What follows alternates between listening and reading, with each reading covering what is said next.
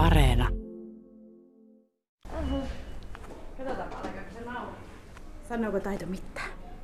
Taito! Hei! Kuku! Kuku! Ei taitoa juuri naurata, mutta eipä ehkä naurattaisi sinuakaan, jos maanantaina kahdeksalta aamulla reilusti isompi ihminen riisuisi alasti Helsingin kantakaupungissa. Pieni taitopoika äiteineen ja isosiskoinen vierailee tänään neuvolassa. Mittaustauko lyöttäytyi mukaan.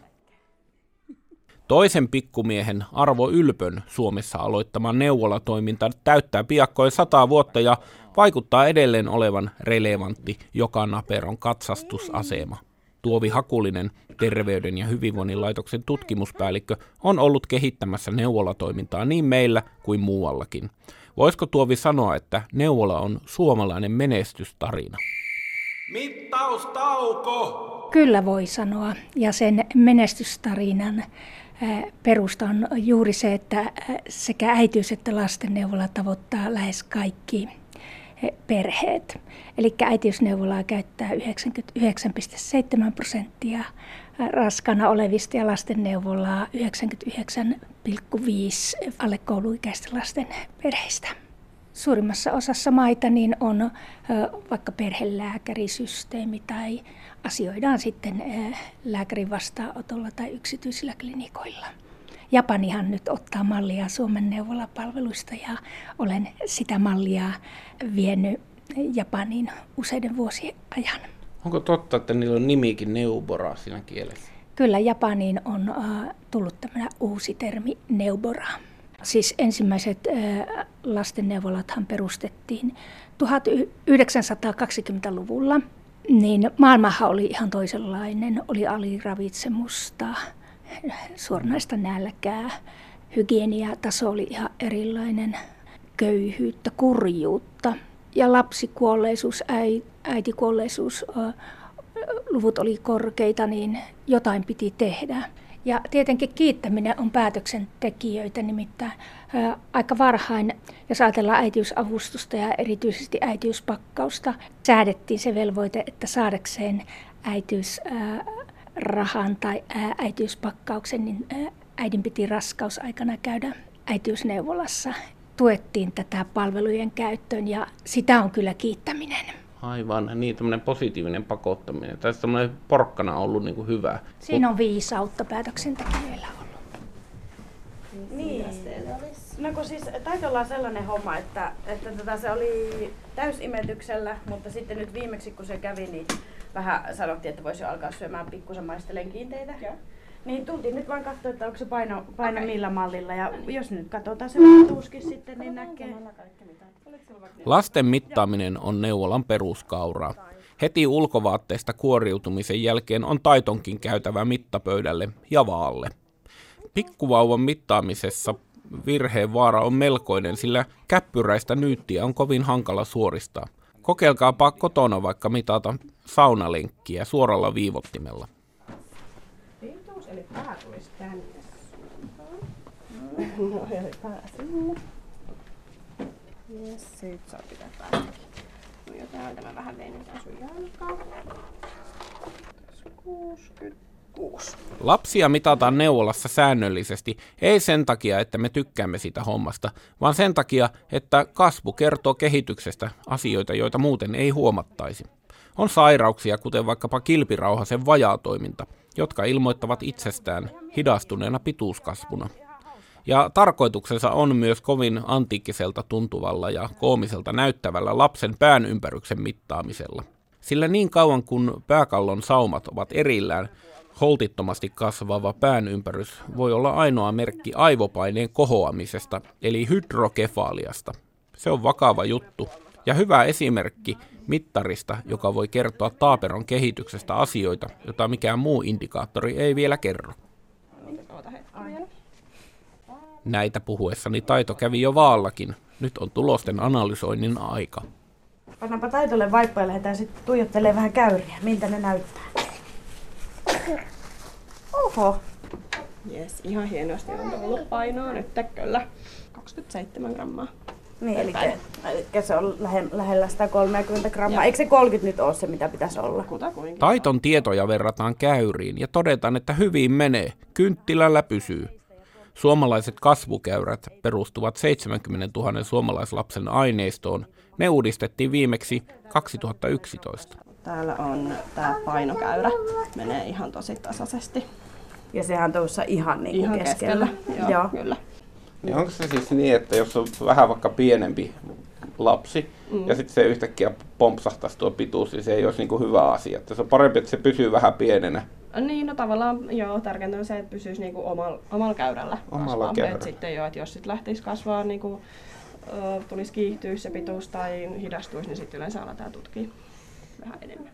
Karrikoidusti sanottuna lapsen voi siis toivoa olevan hyvin luova, ilmaisevan itseään moniin eri tavoin Vahvasta tahdostakaan ei ole haittaa, mutta kasvukäyriltä sinun ei selvästi kannata poikkeama. Millä lailla taito liikkuu muuten, niin kuin liikkuuko? Mm, no hän haluaisi vain seistä ja pomppia, mutta ja. siis ei, siis ei ty- viihdy yhtään esimerkiksi mahalla, okay. että sillä on fysioterapia lähellä. Jätetäänpä taito hetkeksi mahalleen ja mennään takaisin Terveyden ja hyvinvoinnin laitokselle. Sieltä minulle kerrotaan, että neuvola on nykyisin paljon muutakin kuin päänmittausta. Kyllä, lapsen eh, kehityksen mittaaminen nyt, jos ajatellaan pituuden ja painon seurantaa, mittaamista, niin eh, on ollut isossa roolissa ihan eh, alkuajoista lähtien. Ja jos ajatellaan, että oli jopa niin kuin ruoasta pula, niin kyllähän näihin asioihin piti kiinnittää huomiota. Ja itse asiassa syytä tänäkin päivänä kiinnittää huomiota. Mutta nykyisin sitten mittaamisen sinä rin, rinnan on erityisesti tämä vanhemmuuden tukeminen ja parisuhteenkin tukeminen, eli vanhempien pärjäävyyden, voinnin seuranta.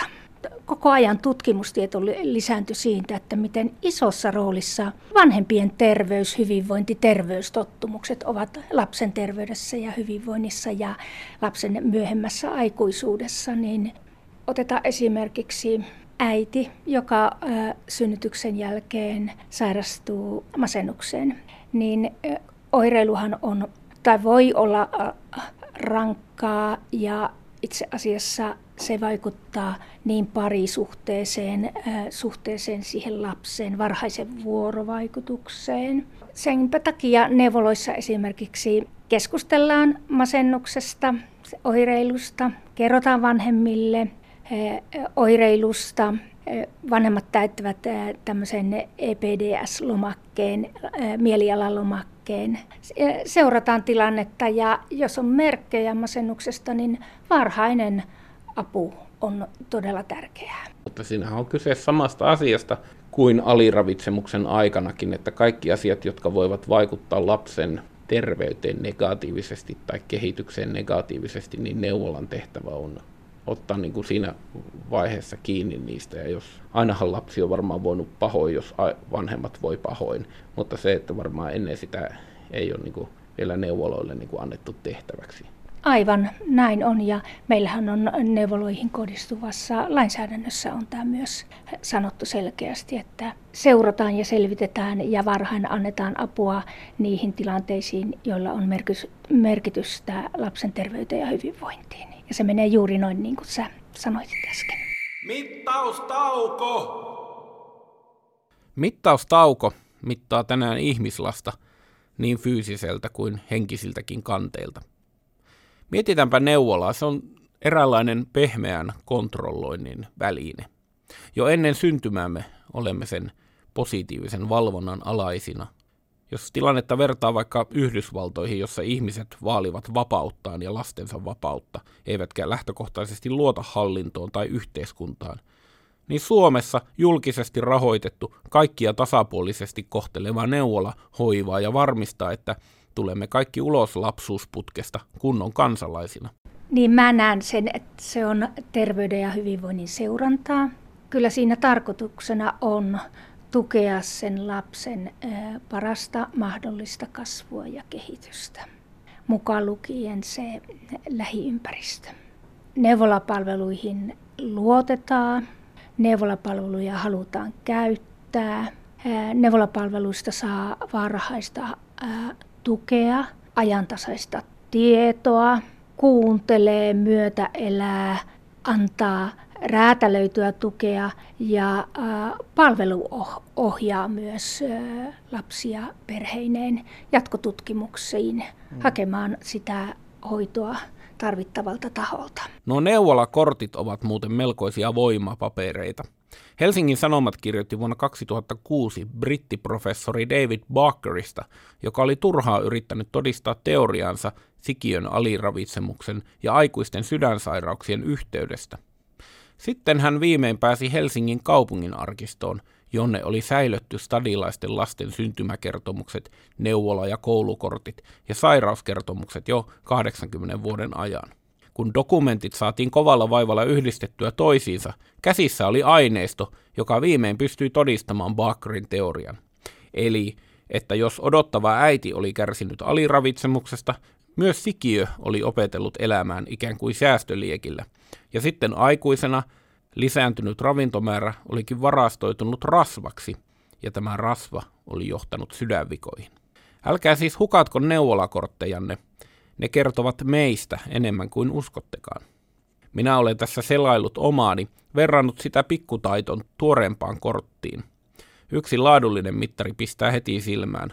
Näiden kommenttien perusteella toisen vauvan voisi lähettää farmiin kasvamaan ja toisen potkupuvun taas hilata suoraan neuvolan kattoon. Vuonna 1978. Paino hiukan alhainen, syöttöaikoja tiennettävä. Lonkka napsuu oikealla. Lähete keskussairaalaan. Mukista juomista harjoiteltava. Kotitapaturmien mahdollisuus huomioitava. Vuonna 1979. Kuiva iho. Allergiaa aiheuttavat ruoka-aineet pois.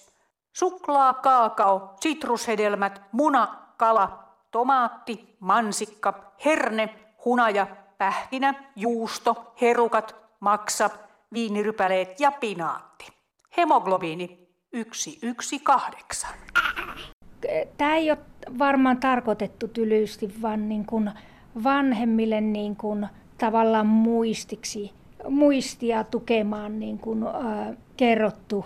Mitä sen ajan ohjeet kertovat ruoka-aineiden välttämisistä, ihonhoitoon liittyviä, hmm. mitä lääkityksiä täytyy muistaa, että joka ikiseen määräaikaiseen terveystarkastukseen, siihen sisältyy nämä mittaukset. Sitten sisältyy terveysneuvonta. Tässä on mm. aika paljon näitä käsitelty terveysneuvonnan on. näkökulmasta. Mä itse ajattelen monia monia vuosikymmeniä sitten työtä tehneenä, että aina sinne yritti niin kuin joka ikisestä lapsesta jotain hyvää, motivoivaa sanoa.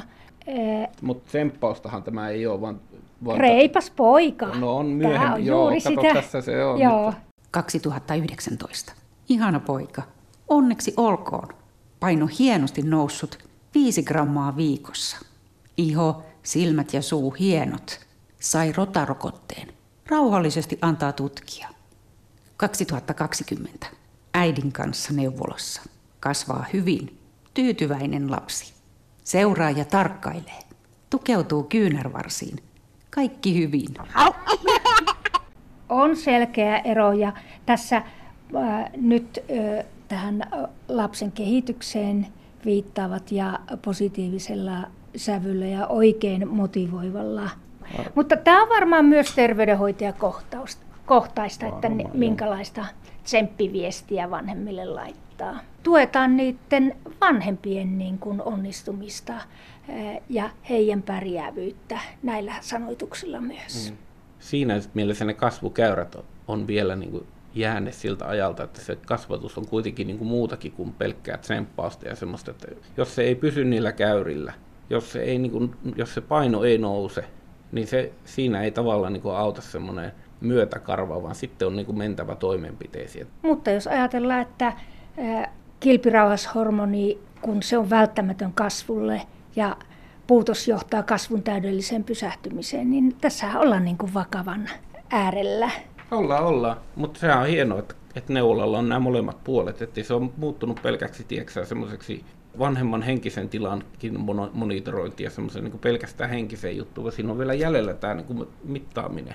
Kyllä. Tuota, lasten määrä vähenee, tuleeko neuvola toiminnan määrä vähenee, mutta puhutaanko silloin resursseista, jos alkaa lasten määrä kovasti vähenee? Tota, mä ajattelen tämän asian sillä lailla, että kun neuvola henkilöstön voimavaroja, henkilöstön määrä ei ole lähellekään sitä, mitä suositellaan. Eli terveydenhoitajilla ja lääkäreillä on huomattavasti enemmän asiakasperheitä, mitä me suositellaan. Niin nyt kun syntyvyys on alentunut, niin nyt olisi niin kuin tuhannen taalan paikka. Nyt ollaan til, äh, lähempänä tilannetta, että henkilöstövoimavarat alkaa olla kunnossa.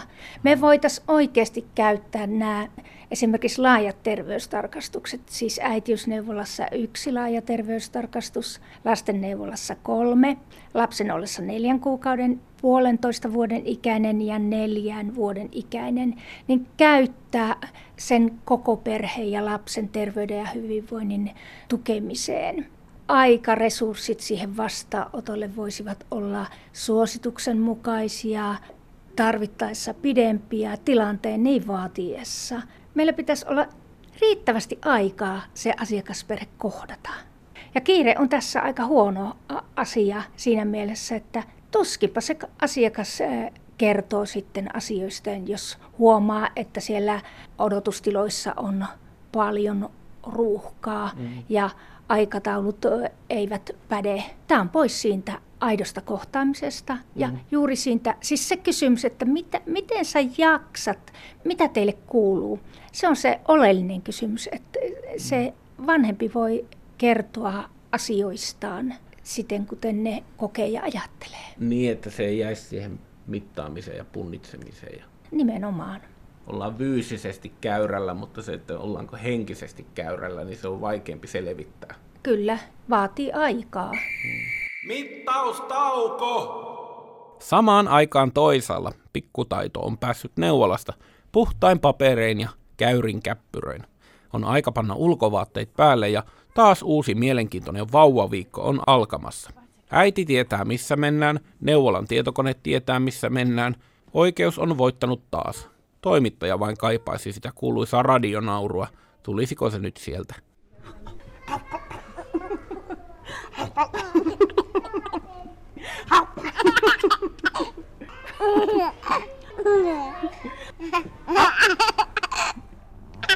Ha